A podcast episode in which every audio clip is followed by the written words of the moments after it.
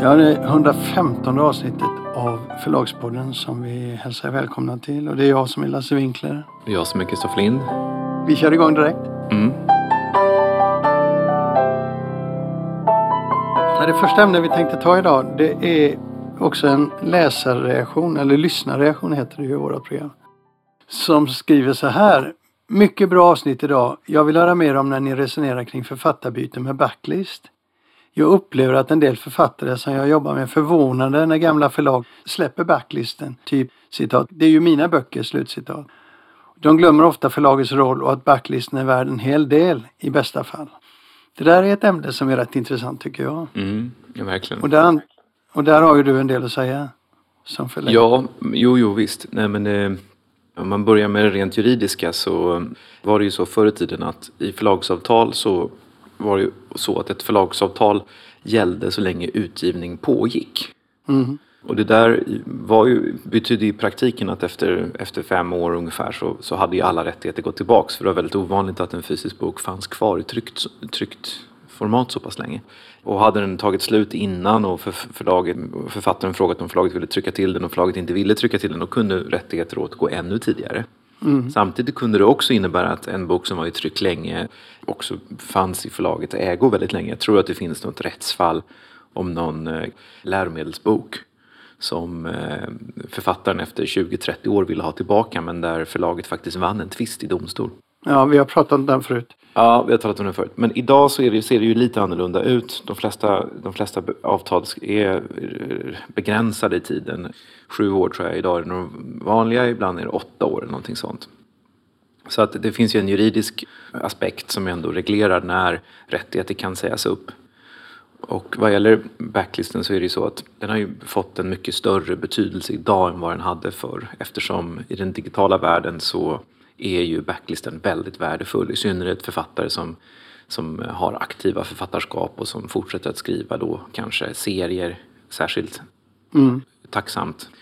Och en författare som byter förlag är ju, bortsett från att det är tråkigt för förlaget, så kan det ju vara ett ekonomiskt avbräck. Och då har man i alla fall backlisten kvar, kan man trösta sig med. Så att förlagen gärna håller kvar sin backlist är inte så konstigt. Författarna då tycker att det är deras böcker, och det är det ju naturligtvis. Men de glömmer då bort att förlaget också tycker att de har bidragit till kanske framgångarna att förlaget har. Och oavsett om det är sant eller inte så har ju alla förlag en uppfattning om att de i alla fall tillför något form av värde. Eller att de kanske plockade upp författare när ingen annan ville anta manus. Att de har jobbat med manus även om de har jobbat dåligt med manus, och de har sålt det och de har kämpat med det och de har varit på bokmässor och så vidare. Så det finns både en ekonomisk anledning till förlaget att hålla kvar vid backlisten och en emotionell. Vad jag tror det är ju att de här avtalen kommer att komma sig annorlunda ut i framtiden, eftersom just ljudboken då, backlisten, kan vara så värdefull så att de här 7-8-årsavtalen kan bli ännu längre när det gäller just ljudböcker. De kan bli ännu längre, och jag tänker också på det som vi talade om tidigare, det här med, vi fick en fråga om varför förlagen som det är dåligt att författarna byter förlag och att de uppvaktas och så vidare. Är det inte bra då med de här förlagsbytena och så vidare? Och då var min poäng att i en värld där liksom rörligheten blir total och där det inte finns några lojaliteter kvar, så kommer också förlagen att reagera på det genom att exempelvis just i de här frågorna bli hårdare och skriva längre avtal.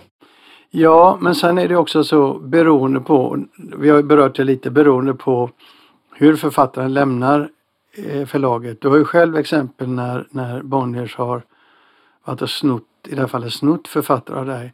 Och sen så vill de gärna köpa backlisten också, för de tänkte pappersmässigt lansera om de tidigare böckerna. Nej, pappersmässigt, om du tänker på Jörn Lier Horst, då har de ju inte varit intresserade av det, utan de har ju varit intresserade av ljudböckerna då. Det var det, ja. Okay. Och det där är en annan aspekt, att två tankar kring det. Det ena är att pappret är ganska ointressant på backlist idag. Därför att i synnerhet om det är författare som är så produktiva som Jörn Lier Horst, för det går liksom inte att hålla en så lång backlist vid liv. Förut så kunde man göra nylanseringar i pocket och sådär.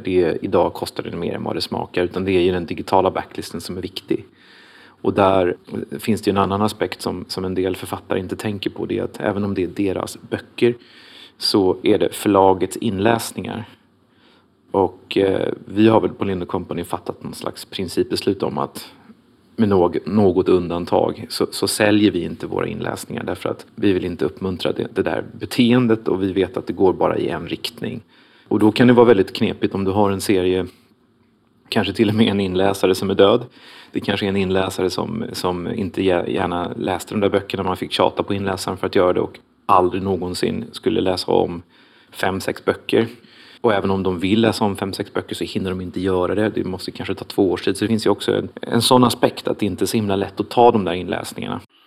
Mm. I en del fall, men inte i Sverige har det varit så att man har läst om böckerna. Men den typen av satsning gör författare för det blir för dyrt. Alltså det kan ju löna sig att göra det.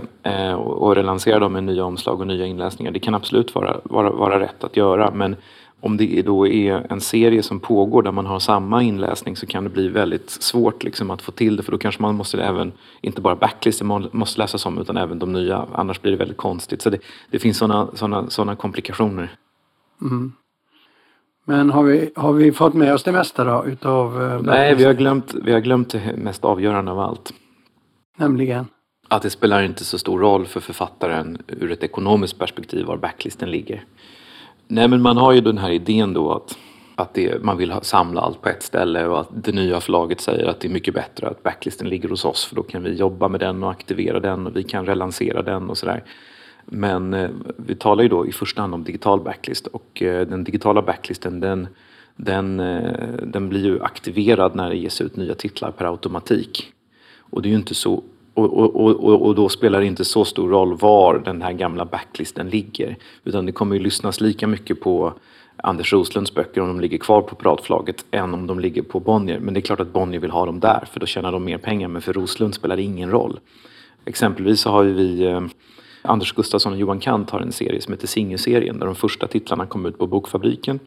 Och de senaste har kommit hos oss. Och när den serien ges ut så kör vi ju naturligtvis kampanjer på den och vi har olika seriebanners och såna här saker. Och det lyfter ju naturligtvis hela serien. Allt annat vore ju vansinnigt. Alla titlarna finns ju med där. Och det liksom, skulle ju aldrig finnas på kartan att man inte ville lyfta de första för att de är på ett annat förlag. Jag tycker man kan vara generös och låta det förlaget som en gång satsade och byggde upp det ha kvar sin backlist.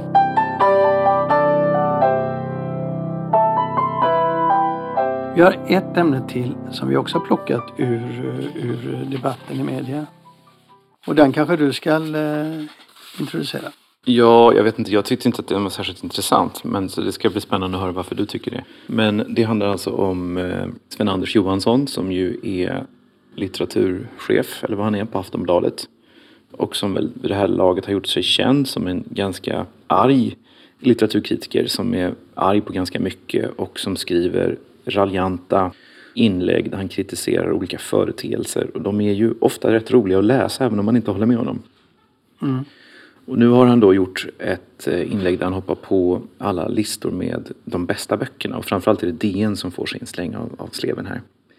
Och han menar då på att det är liksom Sveriges bästa bästsäljare, 2000-talets bästa böcker. Och han tar då upp DN och säger att det är en grupp kritiker som läser konstant allt som kommer ut, både skönlitteratur och sakprosa. Deras arbetskapacitet är enorm. De bor i DN-skrapans källare och släpps bara ut vid jul. Och så säger han att det här är en löjeväckande charad. Mm. Och att om man synar de här listorna så är det nästan bara de stora förlagens aktuella utgivning, inklusive tidningens egna författare och så vidare. Mm. Det sista har han ju rätt i, tycker jag. Det sista har han ju helt rätt i. Ja. Och sen lägger han till också att det finns ju listor som bygger på försäljningssiffror, utlåningsstatistik och liknande. Men så tycker han att de här topplistorna och kritikerlistorna är slående lika. Och så tycker han då att detta gör allting väldigt likriktat. Mm. Och då får han svar ifrån Jonas Tente i DN som förklarar lite vad det egentligen handlar om, de här listorna. Mm. Jag tycker att Sven Anders Johansson gör det som är så enkelt att göra när man sitter på de här kultursidorna. Man identifierar ett problem, sen attackerar man det. Varpå Jonas Tente svarar, ja, du identifierar det problemet lite felaktigt. Så själva den diskussionen är ju inte så intressant, tycker jag. Tente skriver så här är det. Om en bäst just nu-lista faktiskt hade beskrivit vilka böcker som är bäst just nu så hade det varit konstigt om inte klassikerutgåvorna hade dominerat listorna. Är det inte märkligt att nyutgåvan av exempelvis den argentinske mästaren Ernesto Sabatos stora remontrilogi som utkom häromveckan inte ligger före Kerstin Ekmans Löparvarg? Och översättning av utländsk litteratur överhuvudtaget, som ju med viss självklarhet trodde utgöra gräddan av den utländska utgivningen, är väl rimligen bättre än den svenska debutantromaner. En lista över bästa böcker just nu svarar snarare på frågan vilka böcker är för tillfället mest intressanta och uppmärksamma för mig som svensk normalläsare med begränsad tid. Det borde vara en begripa. Jag tycker att han har rätt Tente där, men samtidigt... Jag tycker också han har rätt, men han är inte helt ärlig för att det borde vara en begripa. Nja, man uppfattar nog det här som DNs lista över böcker som är bäst just nu. Han avslutar också artikeln med att skriva att litteraturkritiken har att uppfylla en närmast orimlig mängd uppgifter, men tre av dem är instrumentalitet, ett allmänt tilltal och en grundläggande journalistik.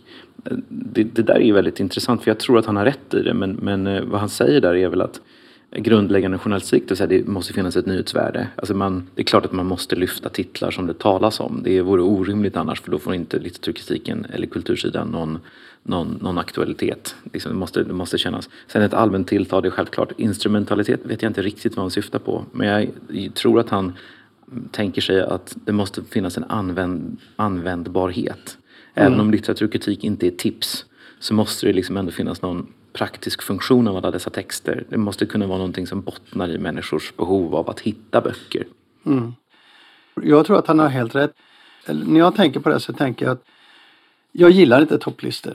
Jag var den som startade Svensk Bokhandels försäljningstopplista för över 20 år sedan. Och jag tänkte då när jag gjorde det att det här behövs. Man behöver förstå hur marknaden ser ut. Man behöver förstå vilka böcker som drar mest. Och branschen behöver det. För de ska se till att böckerna finns ute. Men jag gillar dem inte ändå. Men jag läser ju de här topplistorna som finns. Den bryr mig sällan om dem. Problemet är inte att man har de här topplistorna. Problemet är att de dominerar så mycket. Jag skulle vilja se, istället för att han argumenterar som han gör, Sven Anders Johansson, skulle jag vilja se att han kompletterar de här topplistorna mycket mer. Att de hittar mer alternativa vägar att lyfta andra saker. DN gör ju delvis det. På lördagar har de en sån här lista med 5 olika företeelser inom kulturvärlden. Och då kan det komma väldigt udda böcker, mer val från kritiker som tycker att det här vill jag gärna att fler ser. Även om inte det är en topplistetitel och så. Så att det görs ju försök, men det kan göras mycket, mycket mer. Mm. Och det jag tycker är värre och som jag tycker man borde ta upp, det är ju likriktningen bland litteraturkritiker. Ja, men han är ju inne på den också. Han skriver bland annat så här att en ny företeelse som Kristoffer Lind har konstaterat, det är just det här att man kommer med, man säger titta, Klas Östergren ger ut en bok i höst, det måste vi flagga för redan nu, och så har man så här tv-serier du inte får missa i höst, eller som Lotta Olsson hade i DN förra veckan, det här är höstens mest spännande deckare och så vidare. Jag har inget emot dem. Hinek Pallas tar ju upp frågan ur tv-seriernas och filmernas perspektiv i dagens Göteborgsposten, och det är på samma sak, alltså likriktningen tar han upp då. Att det är väldigt få som går utanför och lyfter fram det som inte rör sig i mittfåran för kulturkritikernas liv så att säga. Det handlar ju inte bara om urval, utan det handlar också om vem som får chansen att göra skriva de här texterna, som får göra de här spaningarna. Jag tycker att man till exempel kunde ha en spaning som inte bara säger så här, de här föreslog vi. Men nu när vi vet mycket mer så ser vi att de här missade vi. Jag tycker själv för min del att det ofta är så att jag märker, jädra, det här såg inte jag. Jag gör till exempel så att jag, när Svensk Bokhandels höst- och vårkataloger kommer, så kryssar jag för vilka böcker jag är intresserad av. Och sen när säsongen är slut så kan jag gå tillbaka och så ser jag vilka jag missade. Och då ser jag att det är rätt mycket jag har missat som jag har fångat upp. Ett samtal, ett tips, ett rykte. Så. Mm. Och det ser man aldrig, utan de går bara rakt fram till. Men jag pratade med en person som jobbar med PR i bokbranschen, och hon sa till mig att Det har verkligen blivit en stor förändring. Idag så är det så att jobbar man med ett känt namn så är det ingen som ber om att få läsa boken, utan alla bara liksom vill boka in en intervju. Jobbar man med ett okänt namn så är det så här, men skicka mig ett manus så får vi se. Och det här med Klas Östergren kommer med en bok i höst. Det är ju det fenomenet så att säga. Och det är väl det här med att man vill att det ska vara, ha ett nyhetsvärde, man vill att det ska vara relevant. Det måste vara ett innehåll som läsarna känner till sedan tidigare och kan relatera till. Det är ju väldigt tråkigt. Det är ju samma med Kerstin Ekman då, som har varit i varenda tidning. Ja, jag förstår verkligen inte. Kerstin Ekman och Jonas Gadell, det gick ju inte att öppna en tidning eller sätta på en tv- eller radiostation utan att höra Jonas Gadell. Jag har köpt boken och jag tycker den verkar jätteintressant, men han ger samma intervju i alla tidningar. Hur kan man tro att läsarna vill ha det? Ja, jag vet inte. Jag vet faktiskt inte. Jag tycker bara att det är så likriktat på kulturredaktionerna idag så att jag blir rätt trött på det. Det finns några stycken som jag läser med förtjusning som reflekterar och ifrågasätter sig själva och så kan ta mig bortanför den här. Nu tillhör jag de som kan hitta mina böcker ändå och följer med väl så mycket som kulturjournalisterna gör. Men jag vill ändå ha den som kan ta mig bortanför. Det är uppenbara. Får man hitta nya saker. Och det hittar jag inte. Inte på svenska kultursidor, med något undantag.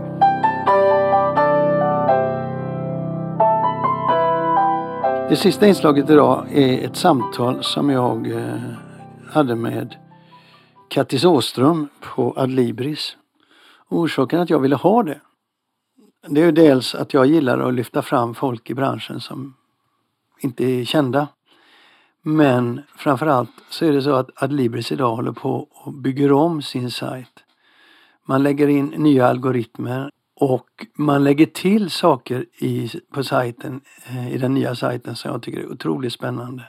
Man försöker hitta mer komplexa sätt att få mig som nyfiken, leta böcker, att hitta författare, att hitta sammanhang, att komma åt innehåll mer och inte bara följa just topplistor. Inte bara kolla det som säljer bäst nu. Utan de försöker bredda sig. Och det såg jag dessutom i en intervju i DN med Jonas Tente. Att Spotify håller också på att göra om sina algoritmer. För att få ett mer komplext och sammansatt flöde att möta läsaren. Så att inte bara topplisteböckerna läggs fram hela tiden.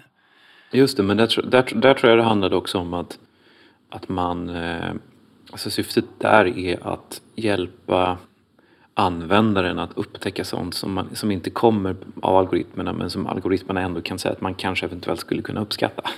Absolut. Men jag tog ett samtal med Kattis Åström på Adlibris, för jag ville veta hur tänker ni och varför gör ni det här? Och vad kan förlagen och köparna förvänta sig? Och så här blev det. Nu sitter jag och pratar med Kattis Åström på Adlibris och nu har hon ju en titel. Arbete ska vi diskutera, men hon har en titel som inte jag tänker ge mig på. Jag är Customer Experience Strategist, så kundupplevelsestrateg. Fokuserar på att vi ska sätta kunden i centrum i allt det vi gör. Så pass. Ja. Varför jag pratar med dig nu, varför jag vill prata med dig. Och jag tycker att poddens lyssnare ska lyssna på dig. Det är därför att Adlibris håller på att göra om sin hemsida. Yes. Och den kommer att bygga på en del algoritmer för att göra det enkelt. Hur man ska nå kund, vad man vill med kunden och vad man vill att kunden ska göra. Och det tycker jag är intressant framförallt för alla förlag att veta. Det är nästan som att byta strategi och bygga en ny hemsida om algoritmerna förändras väldigt starkt. Det här har jag förstått att ni tänker verkligen göra en stor förändring. Ja, det tror vi ju. Det är därför vi gör det. Och jag håller med dig. Det är lite som att byta strategi. Hur ska kunden hitta det man söker? Den första, du vet vad du vill ha. Du ska liksom hitta det. Den har ju alltid funnits. Men hur hittar det du när du inte vet exakt vad du vill ha? Så att vi har liksom 13 miljoner titlar. Det är fantastiskt. Det är en förutsättning. Men det gör det också väldigt svårt om bara slumpmässigt liksom hitta någonting. Så genom att vi då byter ut liksom, maskinvaran bakom och får bättre algoritmer så kommer vi att lära mer, vad gillar du? Och därför kunna liksom hjälpa och guida dig att hitta rätt bland våra 13 miljoner titlar. Då finns det stora breda. Ja, men de som gillar deckare ska se mer deckare på sajten och hitta snabbare till sitt och få tips. Men sen kommer ju nästa steg som det jag tycker är det häftiga, som öppnar upp för att du som gillar det här kanske också gillar det här. Vi kan hjälpa till att lyfta egentligen smalare titlar till rätt målgrupp. Nu drunknar man ju lite. Allt ska ut, allt finns och man kan söka och du kan sortera 2 miljoner titlar från A till Ö. Men det hjälper ju liksom inte och då blir det ju mycket de som säljer mycket som per automatik kommer upp. Och så blir det svårt för kanske smalare titlar eller mer nischade intressen. Nu får vi ett verktyg när det är klart. Gillar man historiska romaner så ska vi kunna visa dem för den målgruppen i första hand. Och sen i nästa steg kunna se med vilken annan målgrupp skulle kunna gilla de här fast de inte vet det än.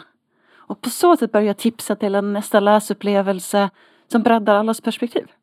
Det är en gordisk knut för alla nätbokhandlare. Och man ser ju att Amazon som ligger i täten då, de är ju väldigt välfungerande på det sättet. Gillar du det här så kan du vara intresserad av det här. Den som har tittat på den titeln har också tittat på dessa titlar. Men även det har ju sin begränsning. Jag menar, det är ju svårt på nätet att nå kunden med på samma sätt som man gör en bokhandel, fysisk bokhandel. Ja men precis, och den här, att kunna göra den här klassiska liksom, andra har också köpt och sådär, det är ju egentligen inget nytt utan då är det snarare liksom att algoritmerna bakom nu kommer gå ännu mer specifikt, ännu djupare på det. Det som också blir stor skillnad när vi liksom är klara är att om någon säger att du kommer in och i vanliga fall köper du deckare. Då lär vi oss det så kommer vi rekommendera det för dig. Men idag så är du helt inne på kokböcker. Då vill ju inte du se mer rekommendationer på deckare. För det är inte det du är ute efter idag. Att få den som vi då kallar för act on intent. Det vill säga vi märker att idag har du ett annat beteende. Då skiftar algoritmen till att rekommendera på ditt nya beteende. Har du då ingen egen historik med det. Då tar vi någon som liknar dig. Som brukar titta där. Och så ser vi till att få så personliga rekommendationer som möjligt på det sättet. Det är en stor skillnad. Och om jag nu går ut och letar stövlar på nätet. Så vet ju du att om jag letar stövlar på nätet. Och sen kanske jag köper ett par stövlar. Sen har jag stövelreklam i flera veckor efteråt. Ja och då vill ju du nästa gång få tips om regnkläderna ju. Eller hur? Och här kan vi då också använda den här algoritmen och datan kring om vi vet att du har köpt 4 böcker i en serie. Och så kan vi när den 5:e boken kommer berätta det för dig snabbare. Vi kan tipsa dig om det både på vår sajt och i andra kanaler. Men vi kan hjälpa dig. För vi anar att har du köpt 4 vill du ha den 5:e. Alltså det är också ett sätt att hjälpa till att veta att det här vill du ha som kund. Men det är inte bara det ni tänker göra nu utan ni har även andra sidor av det här. Ni kommer att fokusera lite mer på innehåll. Ja men det gör det. Och det klassiska nu, så här, de rekommendationer vi säger nu, det är ju liksom klassiska panelerna. Men det öppnar också upp. Vi kan rekommendera liksom bredare. Både om du vill läsa med författare eller du vill läsa böcker som vi hade våra kunder. Så att säga, jag vill läsa deckare som utspelar sig i svensk miljö. Det kan du inte söka fram idag för då ska de heta något sånt i titeln. Så när vi får ordning på det och samarbetar med förlag för att fylla och berika produkten. Då kan vi också hjälpa dig att hitta den typen av, jag vet inte vad titeln är, jag vet inte ens vilka författare men jag vill ha en viss stil eller jag vill ha en viss känsla. Jag vill ha en feel good med lyckligt slut. Vad betyder det för förlagen? Alltså jag ser det som att det betyder väldigt mycket för kanske speciellt mindre förlag eller mer nischade. För då, nu blir det rätt så. Det finns en sajt, det finns liksom begränsat med utrymme. Det som säljs mycket är det som algoritmerna lyfter och liksom tar plats. Det är svårt att synas i bruset. När vi är klara så kommer du, om du kommer in på sajten så kommer du mötas av en annan bild än vad jag gör. För vi har olika intressen. Och då blir det också lättare för förlag att få fram sina titlar som jag sa, till rätt målgrupp. Även om det skulle vara en smalare titel eller en mer nischad bild. Vad ska förlagen förse er med då som de inte gör idag? Just nu så är vi på en grundläggande nivå. Så än så länge finns den datan vi behöver. Det är vi som behöver fylla på mer kunddata för att förstå till vem ska vi tipsa om vad. Men så småningom kommer vi till det som du säger, innehållsdelen. Hur kan vi då hitta samarbeten för att just berika informationen? Det vet vi inte ännu. Vi behöver också testa så här, vi måste springa ikapp med kunden. Det är ingen idé att vi sitter tillsammans med förlagen och fyller på med en massa data eller kunskap som sen inte matchar det som kunden vill ha eller söker eller skulle använda. Då har vi ju ödslat allas tid. Så det gäller att hitta samskapande här men både förlagen och kunden så att vi vet Det här är kunder liksom intresserade av. Det vi märker hittills till exempel, det är just det där, kanske mer känslomässigt. Den här boken har liksom den är lycklig eller den är stormar. Och klart, vi vet inte det om böckerna. Förlagen vet det om böckerna. Då måste vi kunna få ut den informationen på något sätt. Men hur kommer jag som kund att se skillnad på den nya sajten och den gamla? Nu blir det då så här konstigt svar. Förhoppningsvis inte alls. För förhoppningsvis så gör vi ett så bra jobb att du egentligen inte tänker på det. Du bara att känslan är att det du kommer in och ser passar dig. Förstår du vad jag menar? Liksom att det blir så här, det blir naturligt att du kommer dit och så hittar du det du söker. Du tänker kanske egentligen på att det är så himla annorlunda. Nej, men jag tänker också, vad jag tänker framförallt är det här att om ni ska söka inte bara ändra algoritmerna, ni ska också bygga på innehållet, så vill ni ju att jag som kund ska mötas mer av, vadå?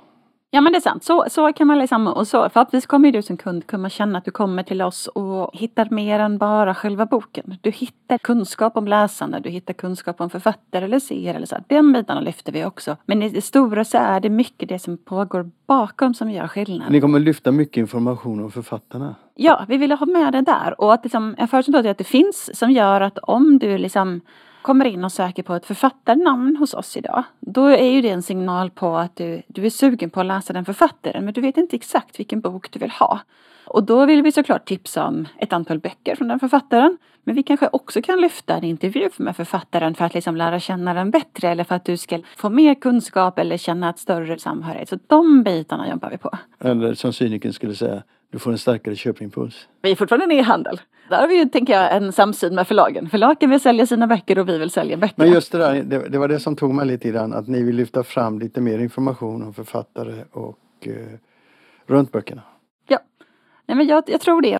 Jag tror också även där att det kan ju hjälpa alla författare som inte heller märks i bruset lika mycket. Eller som inte får lika mycket publicitet utåt. Att man liksom, den biten, vi kan lyfta fler. Det här, ser du den typen av innehåll någon annanstans? Alltså jag skulle kunna likna, om vi tar algoritmdelen och till viss del liksom kunskapsdelen, så är det väldigt likt så som Spotify sitter med att kunna liksom ha väldigt stort utbud av musik. Och du hittar både den du vet att du vill ha, men så får du väldigt mycket tips, väldigt mycket liksom olika listor som skapas av algoritmerna. Du kan också gå på Netflix, du kan gå på Viaplay, och där finns det ju kanske då ännu mer så här, tänk dig en film motsvarar en bok, en skådespelare eller regissör du gillar motsvarar. Du kan ju också läsa om den delen bakom, det stärker din känsla till produkten. Ser du någon e-handelsaktör på bokområdet som har den sajten ni vill ha? Nej, det gör vi inte riktigt. Och det märker vi också överlag när vi jobbar med algoritmerna, och det är den byrån som hjälper oss i hela den här biten, är ju att det här är inte jättemånga som har överlag fått in den här typen av personalisering och lite djupare möjlighet att guida dig till en hel process. Det är någonting som förändrar rätt mycket. Jag gissar att fler kommer komma med och komma efter, det tror jag. Men när kommer vi som är intresserade, när kommer vi få se det här? Jag har redan börjat smyga igång det. Med de här klassiska, att lära våra motorer då, vad som funkar. Det är också så, det tar lite tid för den att lära sig. Så våra klassiska liksom, paneler kring du kanske gillar och andra har också köpt, de går nu på den nya AI för att den ska börja jobba upp den kunskapen. Vi är några månader bort för att vi ska kunna använda vår egen kunddata i det. Det är vi. Och sen kommer den successivt bli smartare och smartare. Innehållsproduktionsbiten, den drar vi igång som projekt nu. För den kräver också EMS och liksom andra tekniska förutsättningar som vi idag inte har. Som vi därför nu behöver samskapa och se till att vi utvecklar det samtidigt. Och den viktiga biten för oss blir ju också att se till att, som jag sa innan, vi samskapar det med kunden. Så att inte vi sitter och tror en massa saker, lägger tid och resurser, både vår egen och förlagens. Och så matchar det inte vad kunden uppskattar. Nästa år någon gång kommer vi få se det här. Det. Och jag tror det kommer börja märka så här pö om pö. Att du kommer kunna komma in och så ser det så att vi tipsar dig om en artikel. Eller vi tipsar dig om att du kanske liksom, om du går in i vårt kök och skriver barnböcker till exempel. Så här, då idag får du ju upp förslag som har det i titeln. För det är ju så det är uppbyggt. Men inte inför en ganska nära framtid så skulle du kunna få så här har du våran guide till barnböcker. Eller här skulle vi kunna tipsa dig om en serie. Så att vi kan börja förstå och hjälpa att när man inte riktigt vet. Vill man ha den här hjälpen eller inte? Så vi också förstår hur vi bäst guidar våra kunder till att hitta nästa läsupplevelse. Det här är en rätt, det är en liten revolution i kundkommunikation på nätet. Ja, jag tror det. Och därför känns det också viktigt att vi gör det. Vi ska skynda oss på för vi vill få ut det. Vi ska ha koll på läget och vi ska se till att alla är involverade så att vi gör det så rätt som möjligt. Vi behöver också förstå, eftersom det vi är ute efter kommer ju kanske förändra liksom, som du upplever eller som du är van vid. Och det är också en kulturell förändring att uppskatta den biten. Är det Amazons intro på marknaden som har gjort att ni, i Sverige som har gjort att ni har... Det är klart att de finns här. De är ju stora och vi vill matcha. Men det har ju funnits i vår strategi det här. Vi vill liksom gå tillbaka till boken. Hur lyfter vi läsupplevelsen? Och den har liksom funnits med hos oss att vi vet att den kunden som vet vad den vill ha. Den resan funkar och det har varit så enkelt. Men när man inte vet, hur hjälper vi folk att hitta inspiration? Vare sig det är till dig själv eller liksom till någon annan. Ska vi liksom höja intresset för att läsa och fortsätta den biten? Då har ju vi en jätteviktig del att spela, tycker vi. Vi är en stor aktör och då ska vi ta ett samhällsansvar att vara med och bidra. Jag tycker det är jätteviktigt. Det är stora ord. Att ta ett samhällsansvar är stora ord i sammanhanget. Ja, alltså det är lite så. Men jag kan tycka det i läsupplevelsedelen är liksom att det är förlag och författare och där produceras det. Och vi behöver producera bredd. Vi behöver sända smala saker och breda och så här för att hitta. Men vi måste ju fortfarande så här koppla det till den som ska läsa. Alla ska inte gå i samma stream utan det ska vara möjligt att hitta nytt. Det ska kunna hittas. Vad har ni hämtat inspiration? Du nämnde förut Spotify, Netflix och lite sådär. Ja men alltså möjligt, det är så man säger. Spotify och Netflix, alltså andra tjänster som förmedlar någonting du vill uppleva eller ta del av. Tycker jag absolut. Personligen så häromdagen gick jag in på Klarna och satt och tänkte, ja men här, de har ju också börjat att tänka ett annat sätt. Liksom. Hur guidar vi? Hur kan vi hjälpa dig att hitta? Så det finns ganska mycket på andra delar. Jag tycker även SAS, om de ska ta innan corona kanske. Och så började liksom så här, hur tipsar man om destinationer som du kanske inte visste att du ville åka till men du var sugen på att ut och åka. Bortsett från liksom, flygskam i den här diskussionen kanske. Men det finns mycket. Det pyr lite i olika branscher. Och jag tror det som är det gemensamma är att det är digitalt. Om som ett kundperspektiv så om du får en upplevelse när du bokar hotell så vänjer du dig vid att kunna få den typen av guidning eller hjälp eller tips. Då vill du gärna ha det när du köper böcker eller när du köper mat eller vad det kan vara. Så jag tror att det är så. Det är att vi tänker branscher men som person så rör du dig ju emellan. Inte bara mellan kanaler utan också mellan olika liksom, industrier och branscher. Mm. Då behöver vi titta och plocka russinen i kakan och driva där vi ser men anpassa till det vi liksom säljer, böcker och läsupplevelsen. Det här ska bli intressant att följa. Om ett år så kommer jag till dig igen. Så får vi se om du får inte bara flygskam utan vanlig skam. Om ni har klarat det eller ej. Jag ser fram emot detta. Det är ju så att jag har en torftig upplevelse idag att köpa böcker på nätet.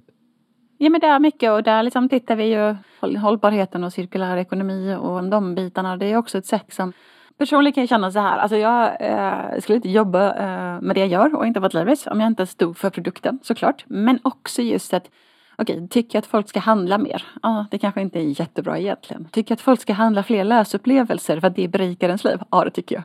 Ja. Lite så här, det är en viktig aspekt i den där. Liksom, den bidrar till någonting. Du personlig utveckling, du lär dig saker, du förstår saker. Jag har en 7-åring, hon lär sig saker. Det är en fantastisk produkt som gör större saker än bara själva. Du får sista ordet. Mm. Tack så du ha.